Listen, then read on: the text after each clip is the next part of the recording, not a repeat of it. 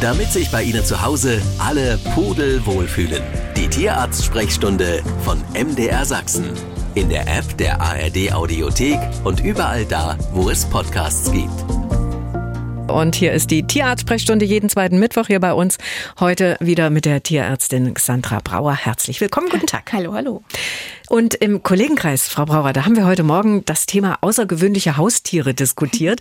Denn eine Kollegin, die überlegt nämlich, sich Hühner anzuschaffen. Ja. Das scheint irgendwie im Trend zu sein. Ja, das ist gerade in. Momentan, genau. Aber das ist ja eher doch ein Nutztier, finde ich. Das kann man nicht als Haustier bezeichnen. Nee, also kommt bei uns jetzt nicht durch die Tür. Genau. Aber welche außergewöhnlichen Haustiere sind Ihnen denn schon mal begegnet in der Praxis? Ja, also so außergewöhnlich kommt da jetzt nicht so viel bei uns rein, aber so mal ein Streifenhörnchen, das ist jetzt nicht so alle Tage, was man sieht. Oder Weißbauchigel haben wir auch ein paar, aber seltener. Also bei uns ist schon wirklich eher Hund, Katze, Kaninchen. Schlangen, Spinnen, Frettchen, Ratten. Ja. Das sind ja so außergewöhnliche auch. Und ich muss aber auch sagen, ich habe nachgedacht heute im Gespräch auch mit unseren Kollegen, in all den Jahren sind wenige Fragen eigentlich zu so außergewöhnlichen Tieren hier bei uns in der Tierarztsprechstunde gekommen. Ne? Ja, ist wahrscheinlich einfach selten, dass es gehalten wird. Auch. Gut. Wir steigen ein in die heutige Beratung. Frauke hat nämlich ein Kaninchen geschenkt bekommen und möchte wissen, wie es mit der Gesundheitsvorsorge aussieht. Beispielsweise bei der Impfung möchte sie wissen, was muss geimpft werden und wie oft im Jahr. Dann, was sollte man beim Kaninchen regelmäßig selbst untersuchen? Worauf muss man achten und wie oft sollte man zum Tierarzt gehen? Fangen wir mal mit den Impfungen an. Ja, also zu den Impfungen, da gibt es beim Kaninchen zwei verschiedene Sachen. Einmal die RHD-Impfung, die auch China-Seuche genannt wird. Die muss einmal im Jahr geimpft werden. Und eine andere, das ist die Myxomatose-Impfung, die muss zweimal im Jahr geimpft werden. Also ergibt sich das sozusagen die Besuche beim Tierarzt als zweimal im Jahr, weil wenn das Tier gesund ist, braucht man ja sonst nicht zum Tierarzt. Also zweimal jährlich wäre der Tierarzt aufzusuchen und ansonsten, wenn das Tier mal nicht frisst, natürlich dann auch sofort bitte zum Tierarzt gehen, weil das ist ein Notfall, das ist immer nochmal so zu erwähnen. Die Frauke scheint eine ganz genaue zu sein, die möchte also dann auch wissen, was sollte man bei so einem Kaninchen regelmäßig selbst untersuchen? Also mit untersuchen, also da verstehe ich jetzt drunter, worauf sollte man achten? Also auf den Kot zum Beispiel? Ja. Ne? Also untersuchen fände ich jetzt gar nicht so verkehrt, wenn man vielleicht sich zu Hause einmal in der Woche doch die Zeit nimmt, so einen kleinen Gesundheitscheck-up macht. Ach so? Das finde ich nicht verkehrt. Aha. Das Tier vielleicht auch mal wiegt, dass man so ein bisschen schaut, nimmt es ab oder ist alles in Ordnung. Dann vielleicht auch von Kopf bis Fuß das mal durchzuschauen. Also sind die Augen verklebt, sind irgendwelche Rötungen da, sind in den Ohren irgendwelche Auflagerungen oder sind, man kann auch mal die Lippen hochziehen und die Zähne sich anschauen. Da kann man sein, sind die irgendwie zu lang oder schief? Das ist auch so ein Hinweis, dass da ein Zahnproblem vorherrschend ist. Auch mal abtasten oder das Fell und die Haut anschauen, ob da irgendwelche kahlen Stellen sind oder rote Stellen. Und auch mal hinten natürlich in dem Anogenitalbereich schauen, weil da kann es natürlich mal zu Kot- oder Urinverschmierungen kommen. Und das ist auch im Sommer gerade jetzt bei frei gehaltenen Kaninchen sehr wichtig, weil da, wenn da irgendwelche Verunreinigungen sind, kommen gerne mal die Fliegen.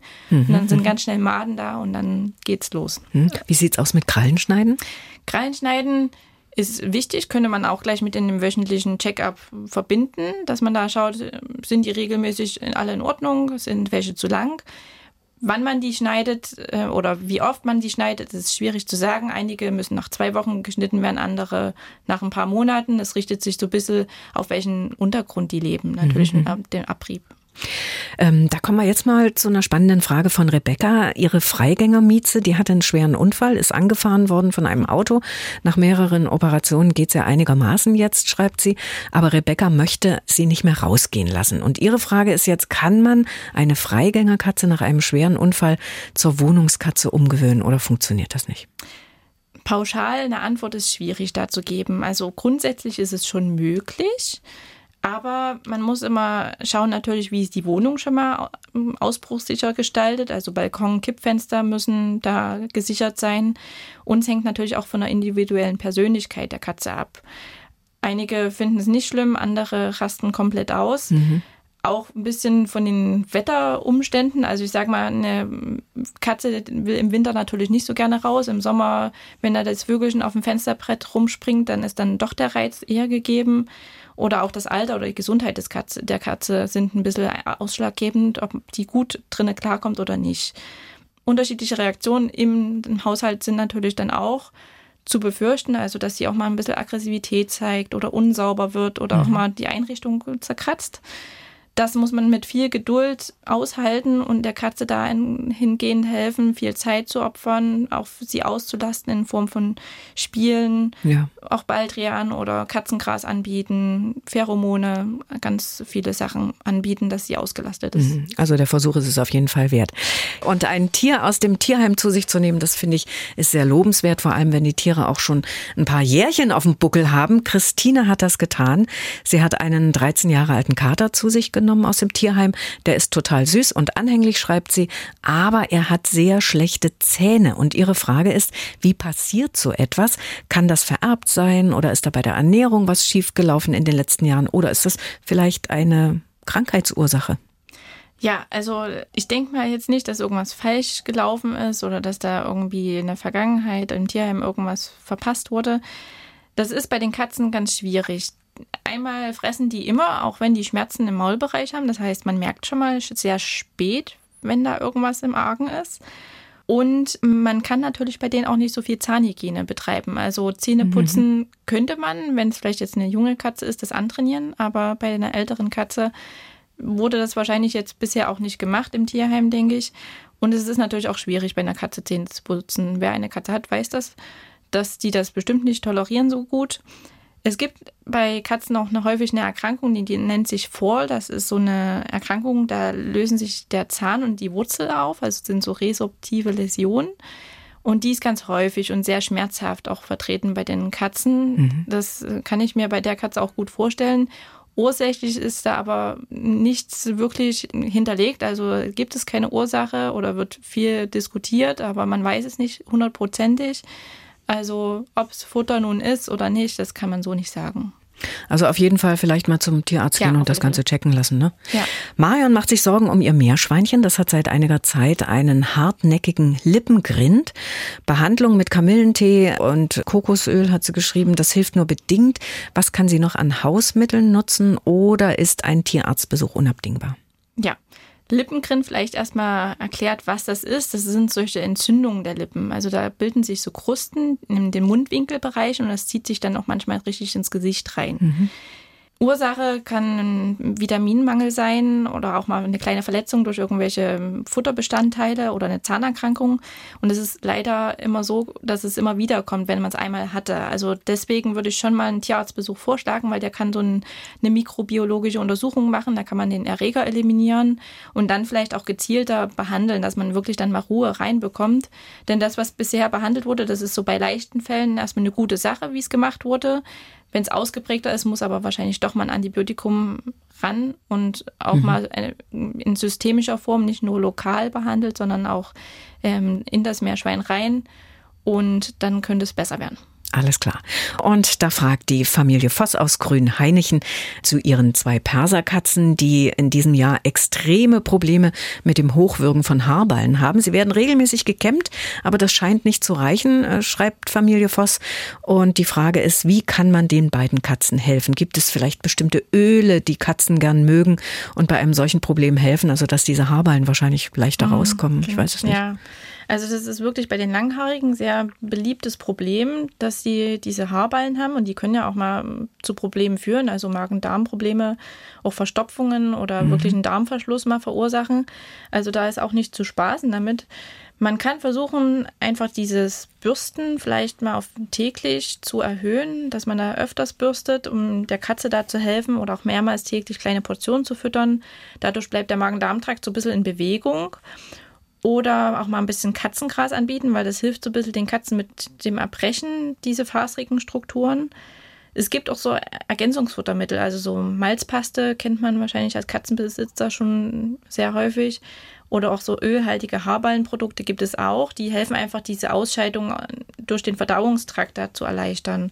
Das Öl, was angesprochen wird, da kann man gerne so ein Lachsöl nehmen. Das nehmen die Katzen eigentlich sehr gerne. Da kann man so einmal wöchentlich so einen Teelöffel mal mit ins Futter geben. Das schmeckt denen auch sehr gut. Oder sonst auch mal so Flohsamen oder Zellulose mitgeben, aber das sonst in Absprache mit dem Tierarzt.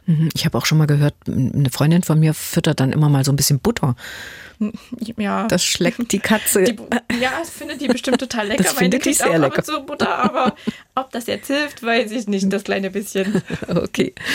Ums Fressen geht's auch in der Mail hier von Heike Gerber aus Großenhain. Sie schreibt, meine Katze frisst super gern Avocado, Gurken, Paprika, Kartoffeln, Salat, alles Mögliche an Gemüse halt.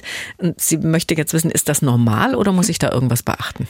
Ja, also die Katzen, die sind halt unterschiedlich. Einige stehen auf ein Stück Gurke, andere gucken da gar nicht hin. Es ist halt wichtig zu wissen, was man geben darf und was nicht. Also Zwiebeln, Lauchgewächse und Knoblauch gehören da jetzt nicht auf den Speiseplan. Auch die jetzt hier gehörte Avocado sollte gestrichen werden. Warum? Die ist giftig. Die enthält Persin und das führt zu Magen-Darm-Beschwerden, Herzmuskelschäden und kann auch sogar tödlich sein. Also die wirklich sofort streichen. Für Katzen, ja. Aber auch sowas wie rohe Kartoffeln oder Aubergine oder so eine unreife Tomate oder eine unreife Paprika, die enthalten auch Solanin, heißt das. Und das kann auch zu Problemen führen. Also das nur im gegarten Zustand oder sonst auch von der Speisekarte streichen. Mhm. Verena aus Leipzig fragt, wie oft soll ich meine Katze entwurmen? Sie ist 1,5 Jahre alt. Ja, wichtig wäre zu wissen, Freigänger oder Wohnungskatze. Also bei Freigängern ist so die Devise alle 3 Monate, also 4-mal im Jahr. Wohnungskatze würde ich so 1- bis 2-mal im Jahr entwurmen. Und sonst, wenn man jetzt keine Entwurmung zuführen möchte dem Tier, dann alternativ eine Kotuntersuchung durchführen lassen. Mhm. Da einfach zu Hause 3 Tage Kot sammeln, damit zum Tierarzt und der kann dann schauen, ist da ein Befall da oder nicht. Und ein Zwergkaninchen ist jetzt unser Patient in der Tierarzt-Sprechstunde. Xandra Brauer ist bei uns Tierärztin in Dresden. Also Zwergkaninchen und es geht um die Kastration. Nach Kenntnis unserer Hörerin, die geschrieben hat, ist das ideale Alter dafür zwischen dem 4. und dem 6. Monat. Also nach Eintritt der Geschlechtsreife. Unsere Hörerin nimmt aber jetzt einen 9 Monate alten Rammler zu sich, der noch nicht kastriert ist. Und die Frage ist, kann man auch ihn bedenkenlos noch kastrieren lassen? Ganz klar, ja, erstmal schon. Die Kastration nach der Geschlechtsreife, also so circa 3 Monate, bei dem einen eher, bei dem anderen später, kann wirklich bis ins hohe Alter erfolgen. Man muss nur sagen, das Tier muss fit und gesund sein, vital sein. Das ist die Grundvoraussetzung. Was auch wichtig wäre, wenn es jetzt ein unkastrierter Rammler ist, der vielleicht zu einer nicht kastrierten Häsin dazugesetzt werden soll, dass man nach der Kastration nochmal so 3 bis 4 Wochen Quarantäne einhält. Weil es gibt immer so Restspermien, die müssen erst noch im Samenleiter absterben. Deswegen ist er noch zeugungsfähig in der Zeit. Nicht, dass es da dazu einem Unfall kommt. Deswegen ein wichtiger Tipp, ja. Mhm. Da nochmal die Quarantäne einhalten und dann können sie gerne zusammengesetzt werden. Wir haben eine Hörerfrage per Mail bekommen aus dem Kurort Hartha. Die alte Katze unserer Hörerin ist ganz närrisch auf das Katzenstreu. Das nimmt sie ins Maul, kaut drauf rum. Ob sie es auch frisst oder alles wieder ausspuckt, das weiß unsere Hörerin nicht, weil die Katze hat auch keine Zähne mehr. Also ist schon sehr alt. Und sie fragt, was kann man dagegen tun? Ich habe Angst, dass sich Klumpen im Magen bilden. Ja, also die Angst ist gar nicht so unberechtigt. Das kann wirklich passieren. Das ist ja keine natürliche Ernährung, Katzenstreu. Also das sollte die Katze nicht machen. Ist eine alte Katze. Es kann natürlich ein Verhaltensproblem dahinter stecken oder auch mal eine Demenzrichtung gehen oder Stress, Langeweile. Aber bei einer alten Katze kann auch natürlich was Krankhaftes dahinter stecken. Also eine Mangelernährung oder auch mal Nieren, Leberproblem, Magen-Darm-Parasiten. Also da sollte doch bei der älteren Katze der Gang zum Tierarzt stattfinden, dass man die Sachen alle ausschließen kann. Wenn alles tippitoppi ist, dann könnte ein Verhaltensproblem dahinter liegen und dann muss man da ein bisschen arbeiten daran. Okay. Familie Grunert aus Elsterwerda haben wir jetzt hier noch. Die haben einen 3-jährigen Doggenmix, ein Weibchen, sehr verspielt, familiär, guter Charakter und so weiter. Bisher ist sie immer mit in den Urlaub gefahren, aber jetzt würde Familie Grunert gerne eine größere Reise machen und müsste den Hund in eine Tierpension bringen. Ist das überhaupt ratsam, ist Ihre Frage. Einen Hund für circa 3 bis 4 Wochen, darum handelt sich's, in einer Pension unterzubringen oder sollten wir auf den Urlaub verzichten? Also man muss vom Typ des Hundes natürlich auch ausgehen, ob der das gut verträgt. Also erstmal natürlich eine Pension finden, die vertrauenswürdig ist, wo man ein gutes Gefühl hat, wo der Hund sich wohlfühlt. Gerne mal vorher vorbeischnuppern, gucken, sich alles anschauen, schauen, ob der Hund das auch gut findet. da steht dem jetzt nichts entgegen, den da auch mal 3 bis 4 Wochen unterzubringen, wenn der sich dort wohlfühlt. Sonst, wenn man merkt, nee, das klappt nicht so, dann vielleicht gibt es Alternativen im Familienkreis, Freunde, die den Hund dann doch mal aufnehmen können, dass der Hund auch die Leute schon vorher kennt, ist auch eine gute Option. Das war die Tierarzt-Sprechstunde von MDR Sachsen. Wenn Sie auf der Suche nach dem grünen Daumen sind, hören Sie doch auch mal in unsere Gartensprechstunde rein. In der App der ARD-Audiothek.